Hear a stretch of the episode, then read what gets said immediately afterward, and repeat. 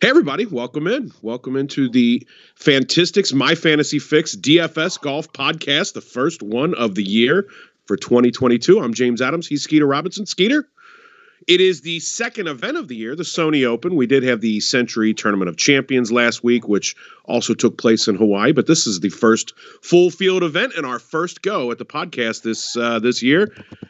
Merry Christmas. Happy New Year. All of that good stuff. How you doing, my friend? I'm doing better. Not that my golf picks were really good. I cashed on Thrive on day one. On Thursday was a Patrick Reed birdie on 18. If he had made birdie on 18, I would have won the $500 contest. Settled for 50. I mean, it burned the edge, so he gave it a chance, especially after where his second shot was. Right, that wasn't very good.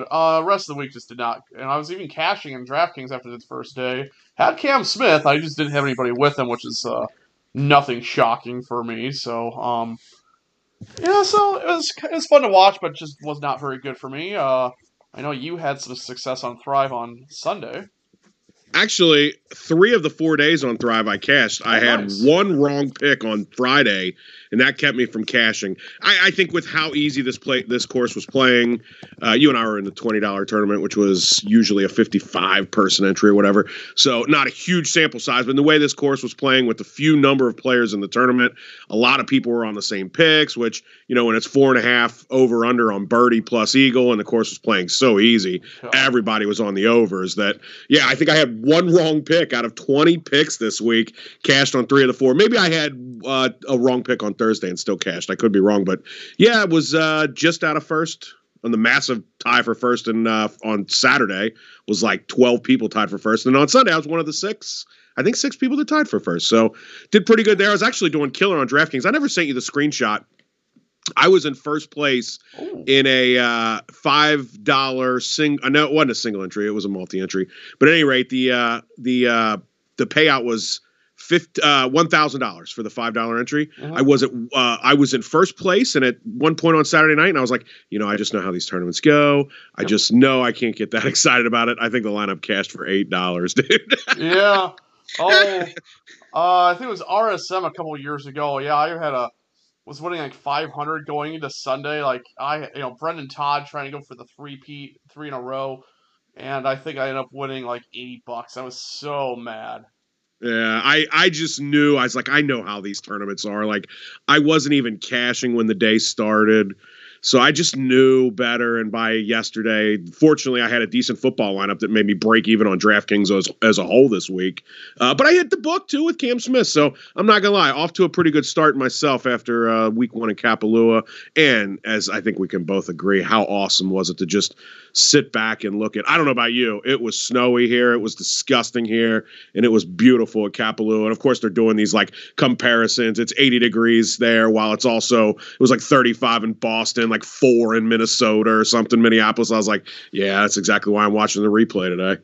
Yeah, no, I mean, I just love Kapalua, just the sights. Beautiful. And, it's especially you see like the mountains or the mountains in the background with the ocean and just the greenery. And even this week at Sony, I forget what hole it is. I want to say it's 16 or 17 to par 3, right alongside the ocean. Like you see the ocean, tree, the beach, the trees, and it's like a par 3, and they just zoom in every year on it. It's just such a – I love watching it. You're talking about the W tree that they have this year. I think they grew some, not the W tree, but there's, because this coming one is at Wailea, right? And yes. I believe this is the course where they have like the palm trees that are somewhat at an angle, and they now make a W after they've grown up. This is this course, right? Or am I hallucinating here? I don't know about the W part, but, that would make sense. I think it is. Let's keep an eye out for this week. I think it is. I'm starting to think like I finally watched for so many years in a row. I'm starting to know the courses before I even see them. Right. Well, yeah, no kidding. Like I just remember that just whatever that par 3 is. I think it's on the back. It's like a tough green to hit too. But, yeah, no, it'll be fun to watch the second week in a row. Obviously, I have a feeling Saturday afternoon golf will not be your focus. Well, no, I should most assuredly be at the game, but hopefully I'll be watching a little golf afterwards because I will be at the Las Vegas Raiders at the Cincinnati Bengals at 4:30 on Sunday or Saturday. That is correct. How happy were you that the Raiders ended up winning that game? Because I think I would assume you'd rather take a chance with the Raiders and the Patriots. The Bengals beat the snot out of the Raiders earlier in the year, so a part of me says, I hate the angry team that's got all the good film to watch, while the Bengals don't have good film on the Raiders because they didn't do anything well, right? So maybe their best things are still hidden in the playbook. So I want the Raiders. I mean, honestly, I'd prefer to play the Raiders, but my sentiment even going into last week, because the Bengals, of course, didn't play Joe Burrow or some of their best players against Cleveland, didn't really go for the win.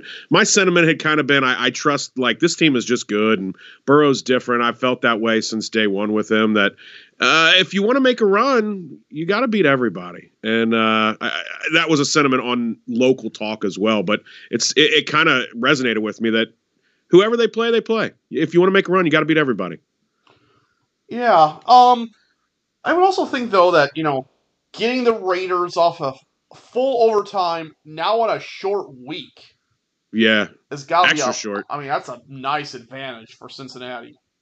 I think there's a ton of advantages there. I mean, an emotional game, a team that had everything to play for. We obviously know they're short-handed when it comes to losing Ruggs earlier in the year, best receiver on the team, potentially. I mean, Hunter Renfro's make a case for that. They're a short Waller right now, so offensively they're not the greatest team, but I worry about those defensive ends because the Bengals don't pass rush very well, and if you get to Burrow, it's look, I'm not trying to say Burrow, Brady, this and that.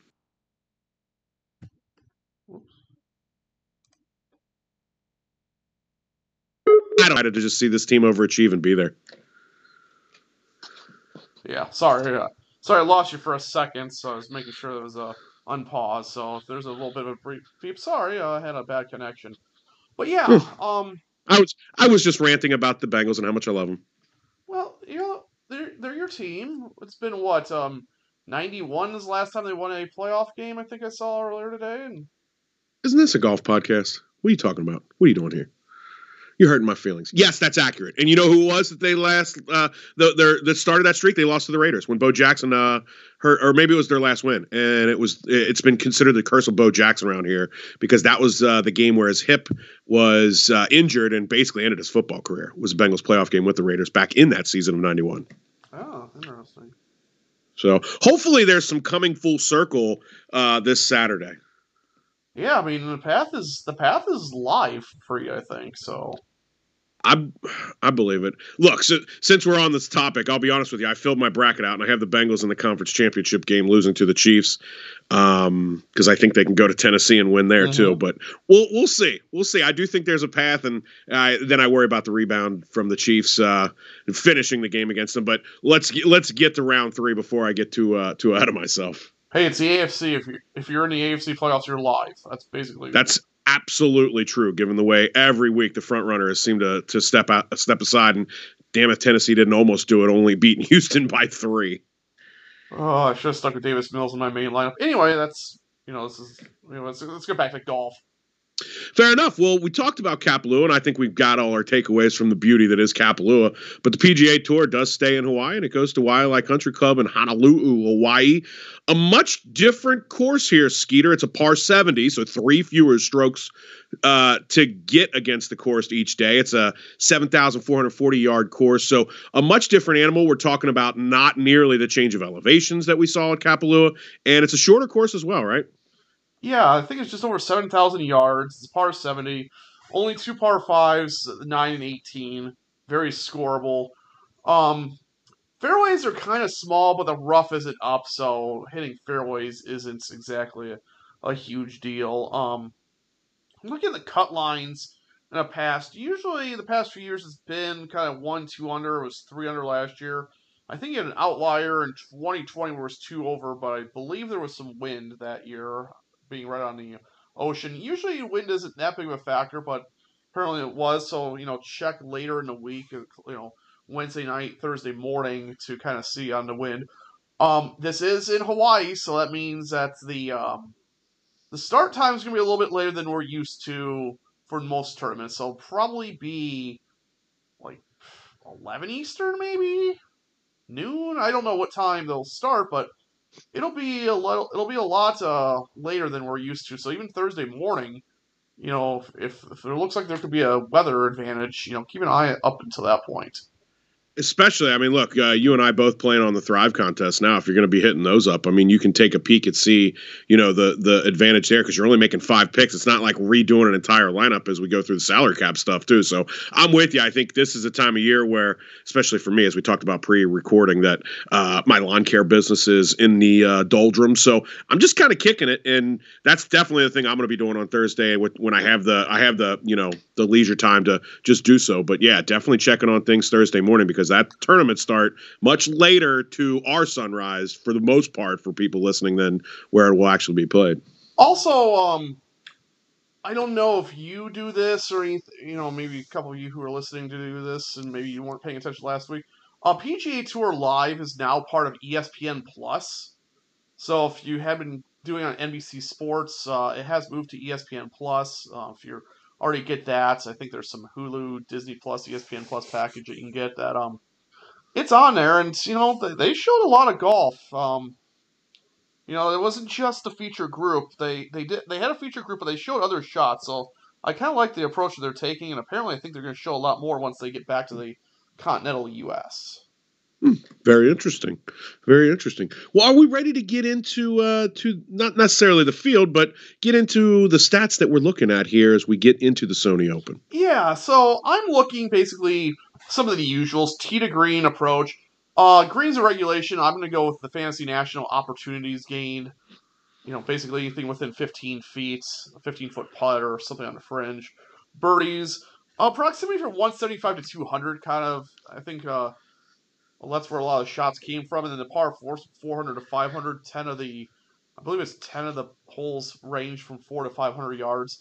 A little bit of par 5 and a little bit of putting because putting does kind of rear its head here a little bit. So those are kind of the areas I'm looking at. Listening to Pat Mayo earlier this week already, he said 6 of the 7 past winners here played in the Tournament of Champions. Cam Smith was the only one who did not. A recent winner who did not play in the Tournament of Champions. So I don't know if that I don't think that rules out people who didn't play, but could be a little bit of an advantage. And he even pointed out, like last year, Kevin Na and a few years ago, Kuchar, when they won, didn't exactly play well at the Tournament of Champions. So somebody like Kokrak, who he was on my roster, it's probably why he didn't finish very well because he was near the bottom. That doesn't necessarily mean he can't come here and win. Interesting. That is very interesting. So that kind of plays into the one thing I wanted to ask you before we got into the field is how much do you weigh in to recent form? Because as you look into statistics where you say last 12 rounds, that's going back into the fall swing. You know, it's not very recent. That's pre-holiday. So how much recent form, how far are you going back, if at all? So, yeah, it's one of the things I struggle with this time of year. It's also why I think beginning of the year, I've never done great in this Hawaii and California swing. Usually takes till like waste management for me to kind of get a feel on things. So I'm looking at my main model at 36 rounds, and I have a rolling model just, where they rank overall. It goes from 4 to 100 rounds just to try to get an idea. Yeah, it's hard to tell because, again, we've had a month off. We've had some golfers who may have only played once since the Tour Championship. So I really don't know. Fair enough. Are we ready to get into the field? Yes. Interesting. I think Bryson came out and immediately had a big withdrawal, even though I was kind of curious to see how Bryson would have played here at such a short, tight course. Yeah, so do note that there were several players, if you've already set a lineup as we record this on a Monday evening, there are already some players in the field that have withdrawn. So Bryson is one of them as we get into the 10K plus tier, as he was going to be the second highest player at 10.8, but he's out. So our top tier, the 10K plus, it starts with Cam Smith, who won here, I think, a couple years ago, and then is also the winner of the event in Hawaii last week at Kapalua. He's 11-2. Then it's Hideki Matsuyama at 10-6, Webb Simpson's 10-5, Sungjae Im's 10-3, Mark Leishman's 10K even. Skeeter, who's your favorite play here? I have two. One of them was just kind of my initial gut play because I thought he played pretty well at the Tournament of Champions. And I was actually, I actually don't mind his price, $10,000 on Mark Leishman. Finished 10th. He was up there. He was kind of hanging around, at least for the consolation prize at third, because, you know, Rahm and Cam Smith were on their own little planet. But game strokes putting, game strokes and approach, lost around the green, slightly concerning. But Leishman's been playing well. Played well in the fall. 4th at Fortinet, 3rd at Shriners, 19th at Houston, 38th at the CJ Cup. Like, he's been playing well. Fits that narrative of having previously, you know, played the week before, coming and winning. You know, even if it does get a little windy, you know, he has that Australian narrative. 8th in my model over past 24 rounds, 10th over the last 8 rounds. Key stats for Leishman: number 1 proximity from 150 to 175. 8th in birdies or better, 8th in putting, which I can't believe that one. 20th opportunities gained, really outside of the par 4s from 450 to 500. Ranks pretty well in everything else. I think 10,000 is a really nice price on him, so he is probably my favorite. You are preaching to the choir. Tip a Leishman Lager, because he's my number 2 play. And, you know, I'm a Mark Leishman guy. I love him. He was in the lineup I had that was looking great at one point on Saturday. I had him at the book as well. So I'm with you. Leishman's my number 2, but I'm going Sungjae Im. I know that one of the comp courses we've talked about, maybe not today, but in the past, is Honda, where Sungjae Im won. Also, he played relatively decent as well. 69 on Sunday. I'd have liked to seen it be a little better, but he finished 8th at Century Tournament Champion. So fits the whole narrative of having played the week before. And he was playing good in the fall swing. I mean, we're going back to October, but his finishes in October were 1st and 9th at the Shriners and the CJ Cup, and his finish in November was a 19th at the Houston Open. So Sungjae Im playing well, played well here before, has played well at a comp course. All those reasons, I like Sungjae just ahead of Mark Leishman, but I like those 2 guys cheaper. But if I'm being really honest with you, I'm going to tell you that I like the 8K tier so much, I don't know if I'm going to go into, like, every lineup when I build 10, I don't know how often I go in the 10K tier. It won't be 3 or 4 times. It might be once or twice. Okay. Has he played well at Heritage, too? Because I know that's another short, tight course. I wouldn't say that I know that off the top of my head. Wyndham's another one. Mayakoba, because what was that? Patton Kazire did that, where he won at Mayakoba and then won here, and then the Kuchar caddy year, he won at Mayakoba, came back and won at Sony. So there apparently is some sort of, you know, another correlation there. Victor Hovland. Sungjae Im has finished 9th and 6th the last 2 years at Wyndham. Okay. Oh, okay, yeah. So yeah. Short par 70s. I mean, that kind of fits. Okay. He's not in consideration for me, but probably for similar reasons as you. There's actually just one other guy I like a little bit better than him around the same price. And I mean, if we're going to talk Wyndham, we're going to talk Heritage, we're going to talk all these short par 70s on Bermuda, I believe you have your middle name after him. Well, he and I have the same first name. He just goes by his middle name. James Frederick Webb Simpson is, I believe, who you're talking about. I am. He just always fits on these courses. Course history, 4th, 3rd, 4th, 13th, 13th, 13th. Past 7 years, he's played 6 times. His worst finish is 13th. He's just ultra consistent. I know he did not have the best season a year ago, but even over the past 36 rounds, he still ranks top 10. Tee to green approach, opportunities gained, birdies are better. Has nothing. 54th is his worst stat in proximity from 150 to 175, and that's over 36 rounds. Showed up a little bit in the towards the end of the season. 7th at Wyndham, 12th at BMW. And then even in the fall, 14th at CJ Cup, 8th at RSM. You know, just he fits the course narrative here. I don't think 10.5 is a horrible price on him. I don't know what his price of the book is. It's probably a little too small for me to bet, but I think if you're crazy for not at least looking at Webb Simpson at a par 70. I told you Leishman was my number 2. Mm-hmm. I'm fading Webb this week. Oh, okay. And I'll tell you the reason. Because he's the 3rd highest priced player. I prefer Webb when he's a little bit more of a discount. I like 9K Webb more than I like 10K Webb. I mean, I cannot argue that, one, the comp courses we know he's played well at, besides he's played very well here.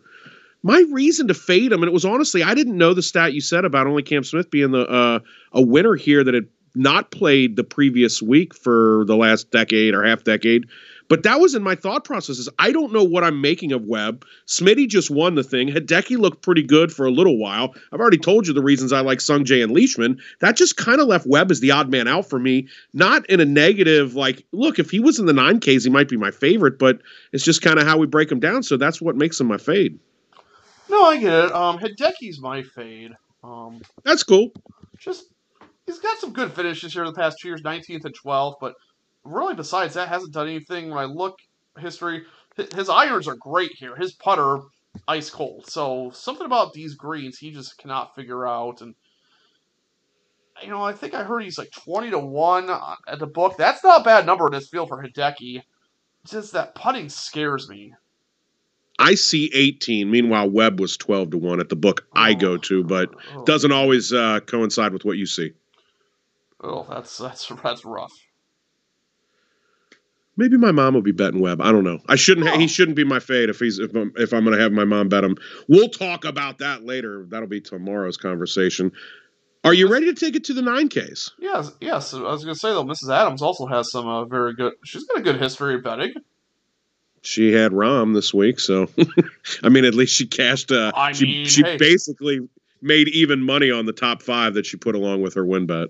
Hey, I mean, you bet somebody who shoots 32 under par and you don't win. It's not a bad process. That just it wasn't a bad play. Well, let's take it to the 9Ks, and we'll start with Kevin Na. He's 99. Abe Answer's 97. Corey Connors 96. Harris English 93. Taylor Gooch 91. Skeeter, a slim group here again, just 5 players in 9K. Who is your favorite? Yeah, I might be with you. I don't exactly have a love of this range. I might go back to Taylor Gooch. He was also in my lineup last week. I ended up 15th, but couldn't make a putt. Won at RSM, so that kind of fits around this narrative. Missed at Wyndham. Just trying to look at some of the other ones he's had. Missed at Valspar. I didn't play in the month of March. Anyway. But he's been playing pretty well. Ranks out pretty well over the anything from 8 to 100 rounds. 7th tee to green over past 36 round. 4th in approach. Again, the putting, not great. The proximity, it's okay. So, but I think he's got the most. I like his upside here at 9,100. This might not be a range I spend a ton of time in, but he's one of two that stick out to me. So I have Gooch as my second in this tier. That's funny. 2 tiers in a row to start the season. Your favorite is my number 2. Not a large group of players, so not that crazy. But Gooch is my number 2. I'm actually going Harris English as my number 1. Okay. Look, he didn't play great at the Tournament of Champions, but he was 14 under. Honestly, that's just not that great there. Hero World Challenge, he was 14th, -8. Not great.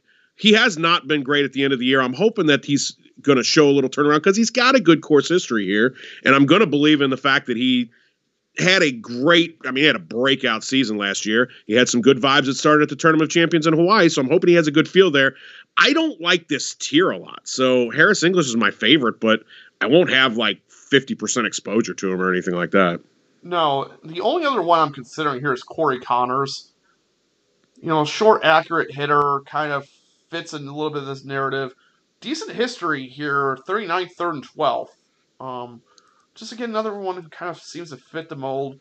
Over 36 rounds, doesn't do anything spectacular. His proximity from 150 to 175 is bad. But everything else, tee to green's good, opportunities are good, birdies are better. Proximity from 175 to 200, even his par 4s aren't bad. So I just don't know if I want to pay 9,600 for him. I think that's my biggest knock on Corey Connors. So you like Gooch Connors. I told you I liked English Gooch. Neither one of us on Kevin Na, who played good last week and is the defending champ. I think he's not the defending champ, excuse me, but he's played pretty good here before. Yeah, he is the defending champ. I'm sorry. Because I'm looking at Wyndham stats still. I'm an idiot. Because I switched over for that. No, I thought he was a defending champ. Neither of us are on him, though, huh? What's your case? I just wish he was a little bit cheaper. I mean, if I'm at this price point, I think I'd rather go Leishman than Na.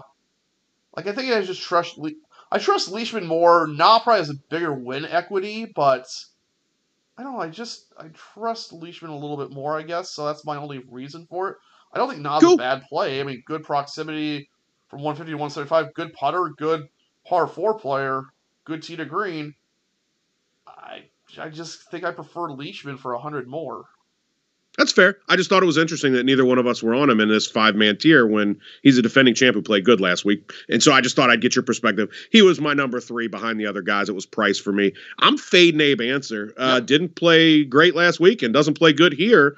Those are my reasons. I assume you're in line with that. Yeah, he just hasn't done a ton recently. Seventh in Mayakoba. I guess that should be something I look at. Actually, he's played better than I thought. I'm thinking the miscut Shriners and Northern Trust. So he's been playing fine, but yeah, lost 6.4 tee to green last week at Century. I know that doesn't always mean much, but again, I just rather pay up for Leishman for 300 more, or Corey Connors. I think I like a little more at the same price point. Fair enough for me. You ready to take it to the 8K? Yep. I think it gets pretty good here, and it starts at Kevin Kisner, 8,900. Billy Horschel's 87. Jason Kokrak, 86. Russ Henley, 85. Matt Jones, 84. Matt McNeely, 83. EVR in that sweet stash, 82. Seamus Power, 81. CH3, Cam Davis, both 8K even. Skeeter, who's your favorite? Oh, boy. There's some names I'm are not rating out very well statistically, but I still might want to take a chance on. Look, I have a guy in this range. Do you know who my guy in this range is? I mean, I know you. I'm going to say Russell Henley. Correct.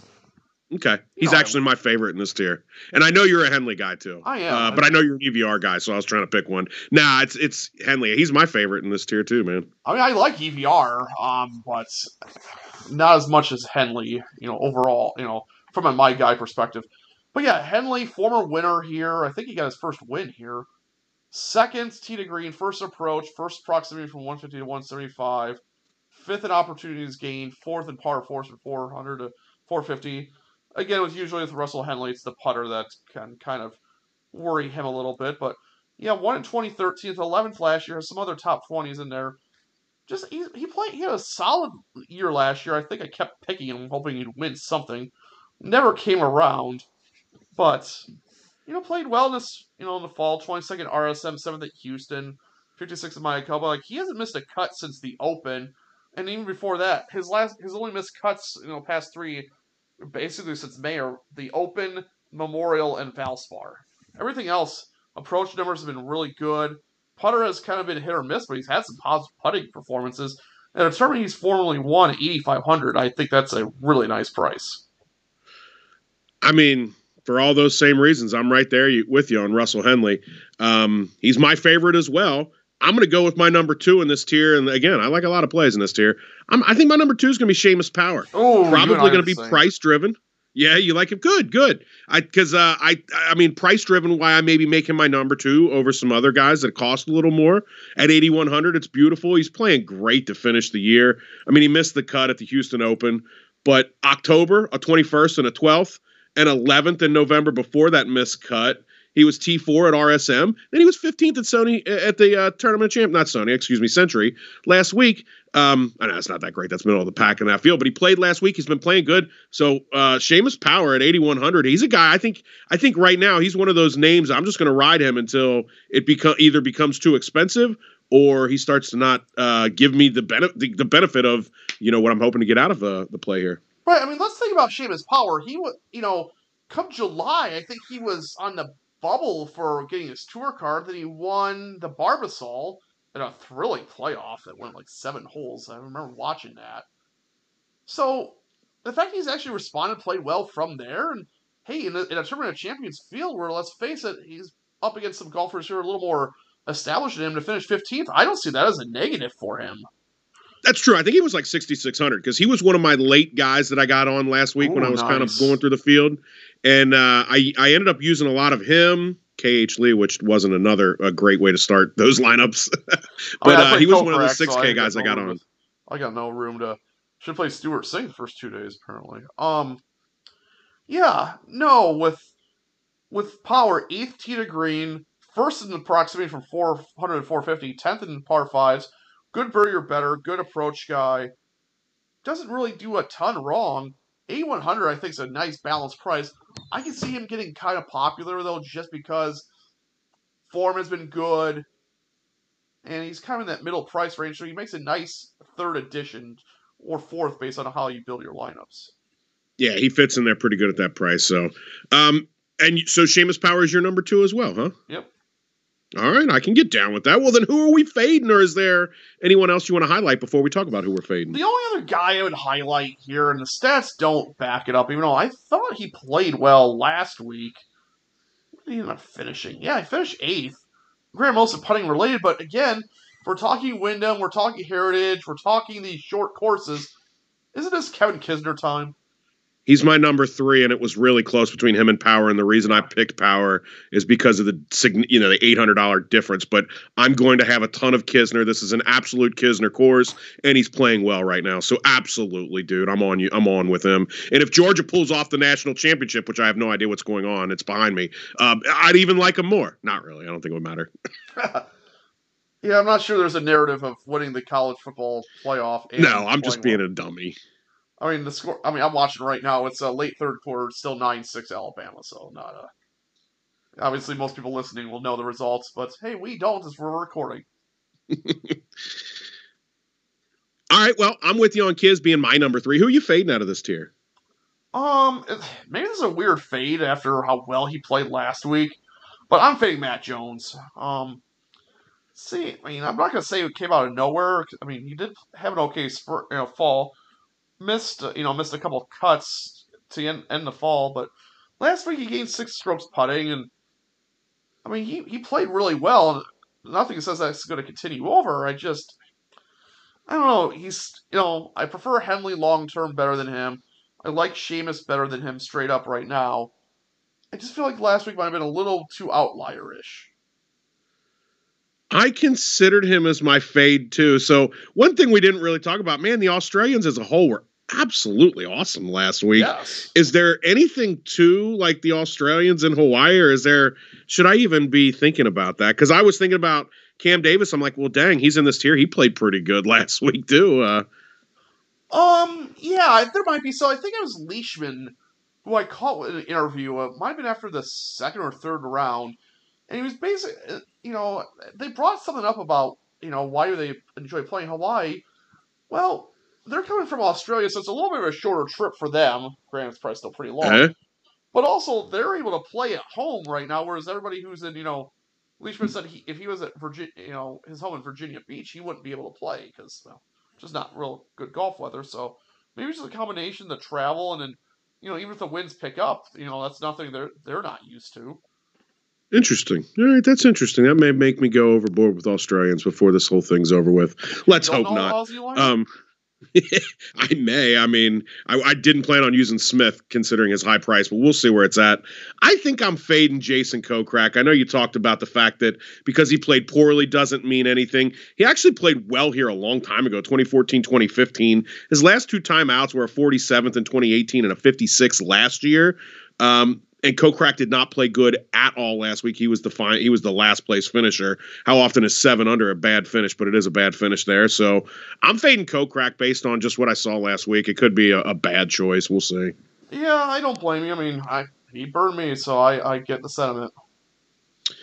We'll go to 7Ks. We won't read through them all, but I do think there's much unlike last week. I don't know if that's the way you're supposed to say that. In fact, I'm sure it's not, but very much unlike last week. It was, this is a full field of players. So, Skeeter, is there a name or two that rings out to you as a favorite? And I know I got a couple guys that are both James Adams guys and guys that I'm looking forward to playing this week. So I don't have anybody who's a favorite yet. I mean, there's someone I'm going to have to eliminate here at some point. I don't have a favorite. I have a lot of guys I like, a lot of guys I need to investigate a little bit more into. I guess if you were to make me pick a favorite, and I think... Let me pull up my course history. Yeah, okay, I was going to say, I thought he had a couple really good finishes here. He's boom or bust, 7,600 Tom Hoge. Okay. He's got a 3rd and 12th here. He also has 2 missed cuts. That's his past 4 years, so who knows what you're going to get out of Tom Hoge, but that's, again, nothing new for him. Had a good playoff, PGA Tour playoff. What did he do in the fall? I feel like I used him a little bit in the fall. Yeah, I think he had his moments. Oh, he's 4th. Yeah, there you go. 17th at Zozo. Yeah, so, I mean, had a nice fall, playing well, gaining strokes on approach. which is always his thing. Very good score, very good tee to green approach. Putting is the only issue here. Good par 5 player. But 7,600, you know, I don't mind at this point, you know, at this price, finding somebody who has some top 20 upside. And Hoge certainly has that. I'm going to go at the top of the board here. There's two guys that I really like at the top of the board, so I guess I'll make one my favorite over the other, and I'll go with Brendan Steele, a guy who has a very good history here, has a good history at the Honda, has been a shaky as of late. I don't know, maybe it's just a thing, but when I use Brendan Steele, he usually comes through for me. So second at Zozo, 17 at Sanderson Farms, going back way back into the fall. Look, he missed the cut at Shriners, wasn't good at Mayakoba, really wasn't good at RSM. That's kind of what Brendan Steele does. He's good sometimes, he's terrible sometimes. This is a course he plays good at, and he plays good at some of the comp courses as well. It's a shorter course, which makes sense for him. Give me some Brendan Steele here. Yeah, I think he was in the lead last year for a lot of the tournament, wasn't he? And then I think Na caught him. Very possible. I think he finished second here or fourth here, one of the two. He's got, I think those are his last two finishes as I'm scrambling to find him here. Okay. Yeah, no, I get it. Yes, he was fourth last year and second the year before. So, yeah, very good finishes here. Okay. I'm also going to tell you, I think my number two is probably Ryan Palmer, a guy who was one of your guys. Yeah, well, he's a Ryan Palmer guy, and he plays really good here, too. And coming down the stretch last year, Not great, but he missed the cut at the Shriners, 44th, 27th, and 26th, respectively, at Zozo, Mayakoba, and Houston. So if I got like a 25 from Ryan Palmer at 7,800, I'd want a little more, but I think that I could get a little more from him here on a course where he's played well. Yeah, I think it was 2 years ago. I think he missed on the playoff. I think he hit one out of bounds on 18, or they couldn't find it. I kind of remember watching that live, so... Makes sense. He was fourth here 2 years ago. He won this thing all the way back in 2010. Okay. Oh, I forgot he won. Okay. So who else got? Let's go ahead. No, I was going to ask you exactly where you're going. Who else you like over here? All right. So I have a few. Aaron Rye had a really good finish to the fall. 50th at Miami, 19th at Houston, 16th at RSM. Good approach numbers. He's somebody I want to dig into a little bit more. Joel Dahman. I mean, he fits the narrative of playing last week. Was 28th, missed a lot of strokes around the green, a lot of putting. So, you know, he can score a little bit. I think he plays well in Bermuda. I would love to play Keegan Bradley. He rates out well statistically, but, you know, I just can't trust Keegan or putting. But speaking of not being able to trust putting, but I guess he's a little bit better, a little bit of hit or miss. 7,400 Ches Reavie jumps out. Again, short courses, I always like him there. He does have a 3rd and 8th and an 18th in his history past 2 years. He's out, though, brother. He's one of the he was one of the withdrawals. Oh, is he? Oh. Yeah, because I'm with you. This is kind of a Reavie course. In fact, I think when we get to the 6K is one of the replacements. I'm not sure if it's exactly his replacement. Might fit the bill, too, in him. But, yeah, in the 7Ks, the guys that are out are Reavie and Merritt and Herbert and Higo. Oh, boy. Sorry, Fantasy National didn't have him out. Oh, Higo, too. That's all right, buddy. Oh, Palmetto and Canary Islands. I mean, there might be some correlation there. Oh, that's okay. And I was thinking the South African played, you know, is up to snuff in his playing practices because it's warm there. But it doesn't matter now. Oh, darn. I mean, and Greenall's always up there for ball striking, but he's on my list. The only other guy, and this is a pure course history play, would be Brian Stewart. 3 top 10s, only 1 missed cut since 2014. I don't know if I ever, you know, I don't know if I get him right on his good weeks. I usually play him against like T44, something like that. But so from a pure course history play, he kind of stood out for me from that regard. I like Brendan Steele. What about Brendan Todd? Brendan Todd. A short course, that's kind of his MO. He's never dominated this place, but he's had a 20th and a 21st in the last decade. I mean, he was 11th at Mayakoba, okay. Which I think he's won Mayakoba too before, hasn't he? Yeah, probably, because didn't he win Mayakoba on his 3 in a row? No, he won Bermuda and OHL, so that's right. There was that. Oh, that's my bad. They switched some of these coastal courses around. But yeah, I mean... Short course does fit Brendan Todd.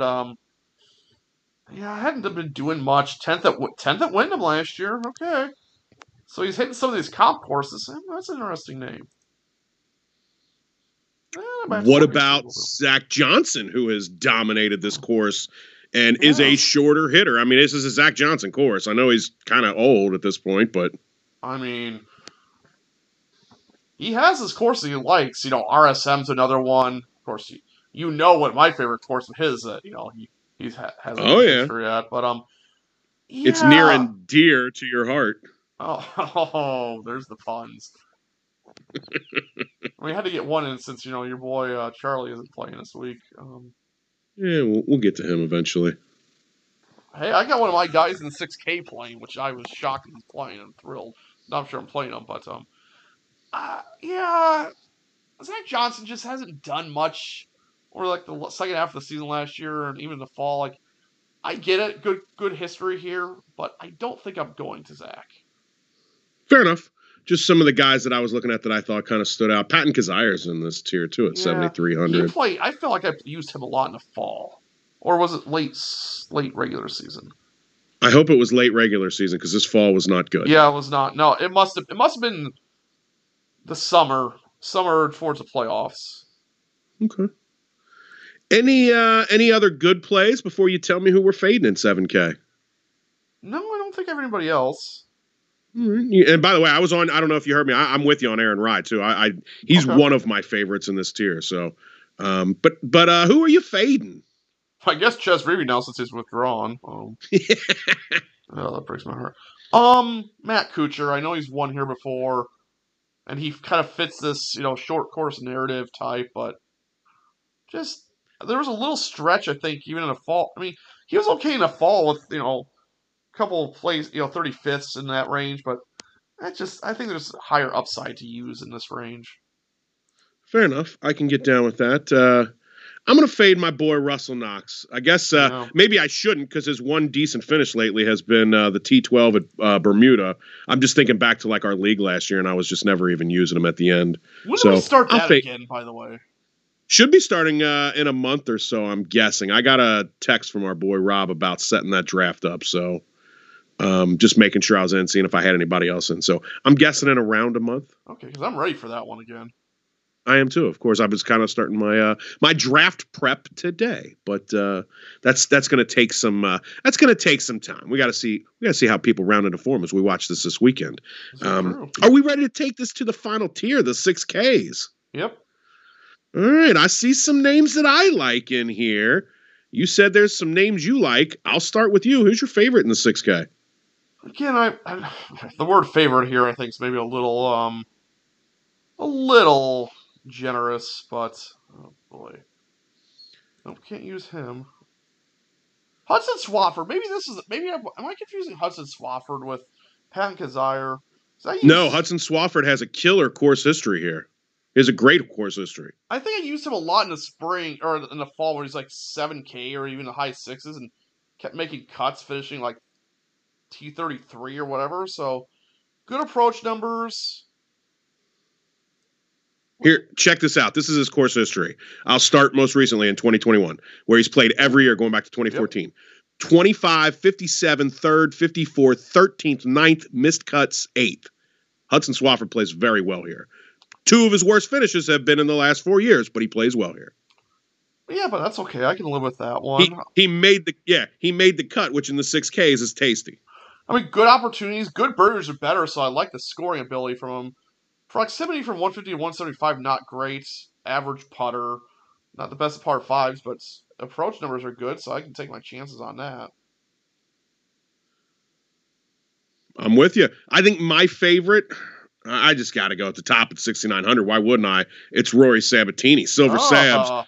Hopefully, Skeeter, he gets that little piece of plastic off of his 3-wood and doesn't play with it and get himself disqualified like he did at the RSM. But other than that, yeah, because I'm looking at this finish. I'm like, 156. He literally was dead last. I'm like, oh, he didn't play. Oh, that's right. He had that He had that a piece of tape on his driver head or three wood head, basically, that is used to measure like swing optics and stuff before you swing trajectory and stuff. Yep. I can't imagine it was helping him perform better, but at any rate, I certainly hope he's removed it. But you know, I got to go with some silver sabs up there at 6,900.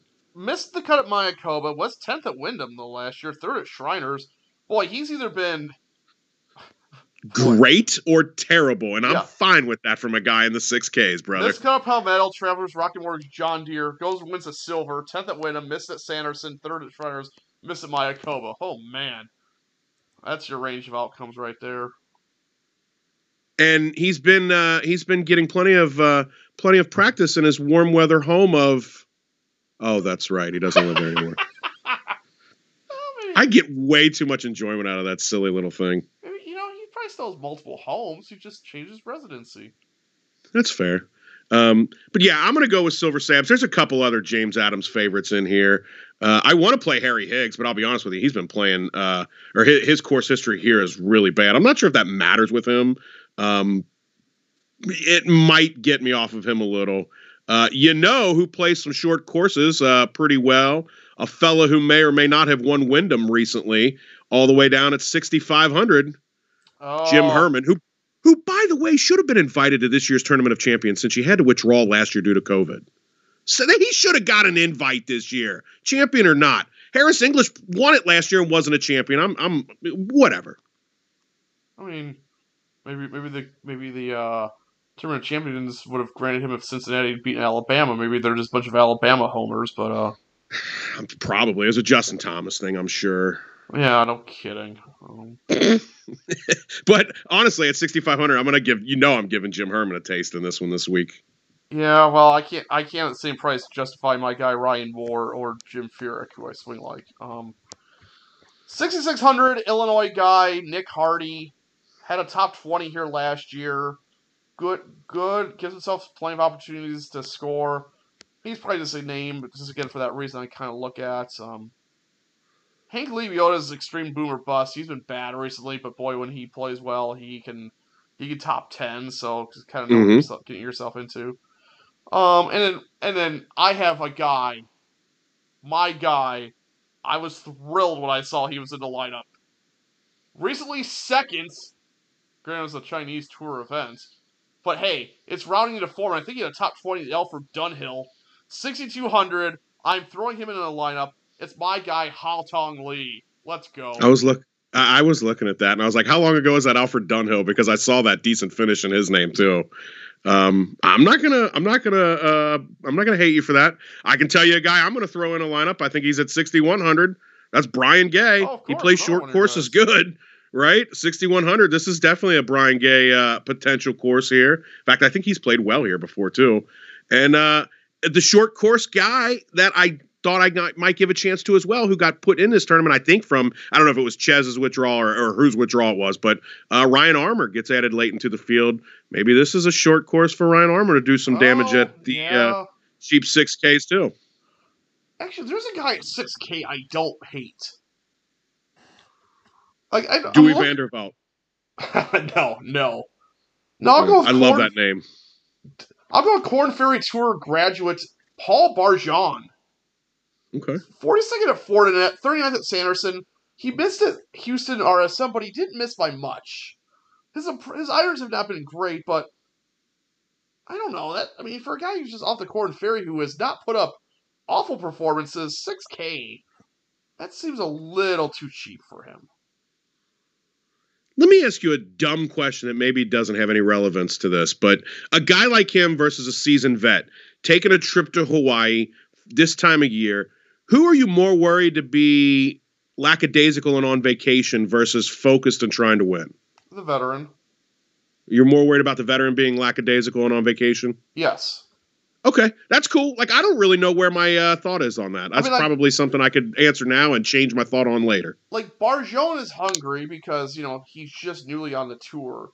Whereas somebody like Wes Bryan, who, has a win on tour, I'm not saying that he's not motivated, but, he might be more of a, whatever. Or I get you. Somebody like Satoshi Kodaira. That's fair. That's fair. I was just curious your opinion on that, because I honestly don't know that I have an opinion. If somebody asked me mine real quick, I'd tell them yours, because that's the only one I've thought of so far. But no, I was just curious, because that is, just one of them things to think about as we sit here in the freezing cold Midwest. Any other players that tickle your fancy in 6K? Not yet. I don't think I've got anybody else that I'm in love with. I see Pat Perez, Seb Straka, guys that I've enjoyed. Graham McDowell, Peter Malnati's actually played pretty good here. Names I might consider if I'm getting dirt cheap, but I can't say that I'm giving them the stamp of approval just yet. I mean, if you really want to play silly narratives, you could go with the Woo combination, the Woo double, Brandon and Dillon. I mean, if I'm looking for another lineup to fill out and I can't play the same guys again, last week that would have been good because I was running out of options to try and get to my 10 lineups. I think I played 9. I was like, there's not a 10th. I wish I would have tried that last week, Skeeter. Well, it's the Ric Flair narrative, the Woo. All right. Fair enough. I got nothing more for that. Absolutely nothing more for that. At this point, the only thing I can ask you is, can you give me a name you're fading in these 6K? Oh, tiers? Absolutely. Let's look here. What is the last time Martin Traynor made a cut? Poor guy. I don't know. Oh, he was 5th at Houston. Oh, there you go. Very recently. Boy, how's this for? He's only made 2 cuts since the Valero. I'm sorry. That's right. The Charlie Hoffman Invitational. Sorry. You know how salty I got watching Jordan Spieth play golf this weekend, thinking about how that was Charlie Hoffman's spot. Like, uncontrollably mad. Not uncontrollably. That's not true. But, like, irrationally mad is probably the better way to put it. Yes. Irrationally mad at Jordan Spieth. Every time I'd see him, like, you don't deserve to be here. Even though he did. He beat him. Yeah. But I'm sorry. You were saying. I did not think 1 minute about that. But no, Martin Traynor made 2 cuts since the Charlie Hoffman Invitational / Valero. 50th at 3M, 5th at Houston.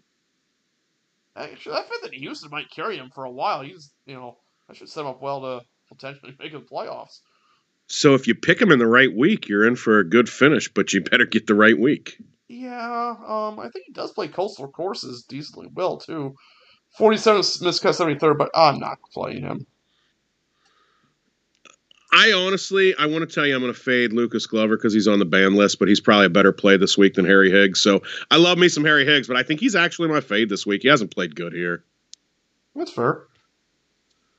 Anything else from the DFS side here? No. Well, Skeeter, I think it's time we get back into the world of one and done. Oh, yay. And who, may I ask, do you think about playing in a week like this? Is this you don't necessarily have to give me a name, but is this a week where you go, okay, Webb Simpson plays great here, but he hasn't played lately, so maybe I just go with Sungjae or Mark Leishman? Would you dare go down the board to open the season and try to get cute early? Like, nope. What is a overall approach to the week 1 and done selection? Yeah, Webb's actually not a bad pick. The problem is, everybody's going to save him for Wyndham or Heritage. Or maybe even Wells Fargo. No, not Wells Fargo. That's Waste Management, right? Yeah. Probably wouldn't. There's other. I don't know that I would use him there, even though I know he won there. But I mean, I always save Hideki for Waste Management. But that's fair. Yeah, I think this is one where you don't get too cute. Actually, Cam Smith would be an interesting one to see where people are at with him. Like, coming off the wind, are they afraid to play him back-to-back in Hawaii? I am. I'm staying away from him. I mean, I'm definitely afraid to play him here on DraftKings. One and done, I suppose I could take him. I bet you I don't, though. I mean, the first name I clicked in was Leishman. That's fair. I've yet to click one in. That's fair. Leishman makes sense. Sungjae is my favorite in 10K+. I feel like Sungjae is just the way I'm going this week, way played. But that doesn't mean I'll stick with it. Like, I don't think I'm going Russell Henley or Seamus Power as much as I like them. Yeah. I think it's getting a little too cute. So I'm probably sticking towards the top of the board with one of these 10 or 9K guys. And for me, I was going to say, to a reference point, you're staying north of 9K, right? Yes. Okay, I think I am too. I think it doesn't make any sense to try and get cute I'm not cute, and it's way too early to try and get cute when we're all even, right? That's what. Yeah. Yes, this will be the closest to first I'll be all year, by the way, is tied for first going into the first event.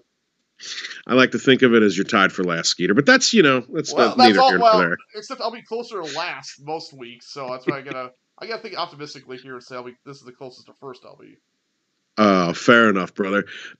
Anything else to talk about Wailea here in the Sony Open before we wrap up episode 1 of the season? No, just nice that golf is back.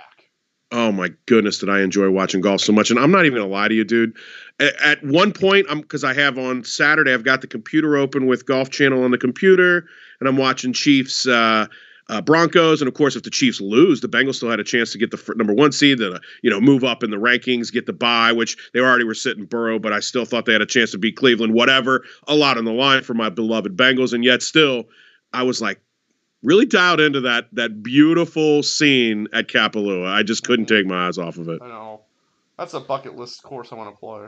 I already was talking to the young lady. She don't like that other phrase. The young lady about potentially making a trip out there if one Charlie Hoffman or Jim Herman or even Matt Wolf is playing in it. So it's certainly, I think a few years ago when we were on the coronavirus break and we did one of our topics was like, destinations. Oh yeah, golf tournaments. Like both of us immediately were like Kapalua. Yes. Yeah, so I'm with you, man. But I look forward to more ocean views at Wailea this week, my friend. Same here. It's it'll be nice and warm. So definitely ready for it. Hopefully, I'll be watching, thinking about where the Bengals will be playing in week 2 of the playoffs while I cash another winning ticket on Sunday. And hopefully you'll be cashing a win or two, my buddy. Yeah, no, I'm rooting for your Bengals. Yes, sir. All right, well, with that, we'll step aside for the first time this year. We appreciate everybody listening. Appreciate you, Skeeter. For Skeeter Robinson, I'm James Adams. This has been the Fantastics My Fantasy Fix DFS Golf Podcast.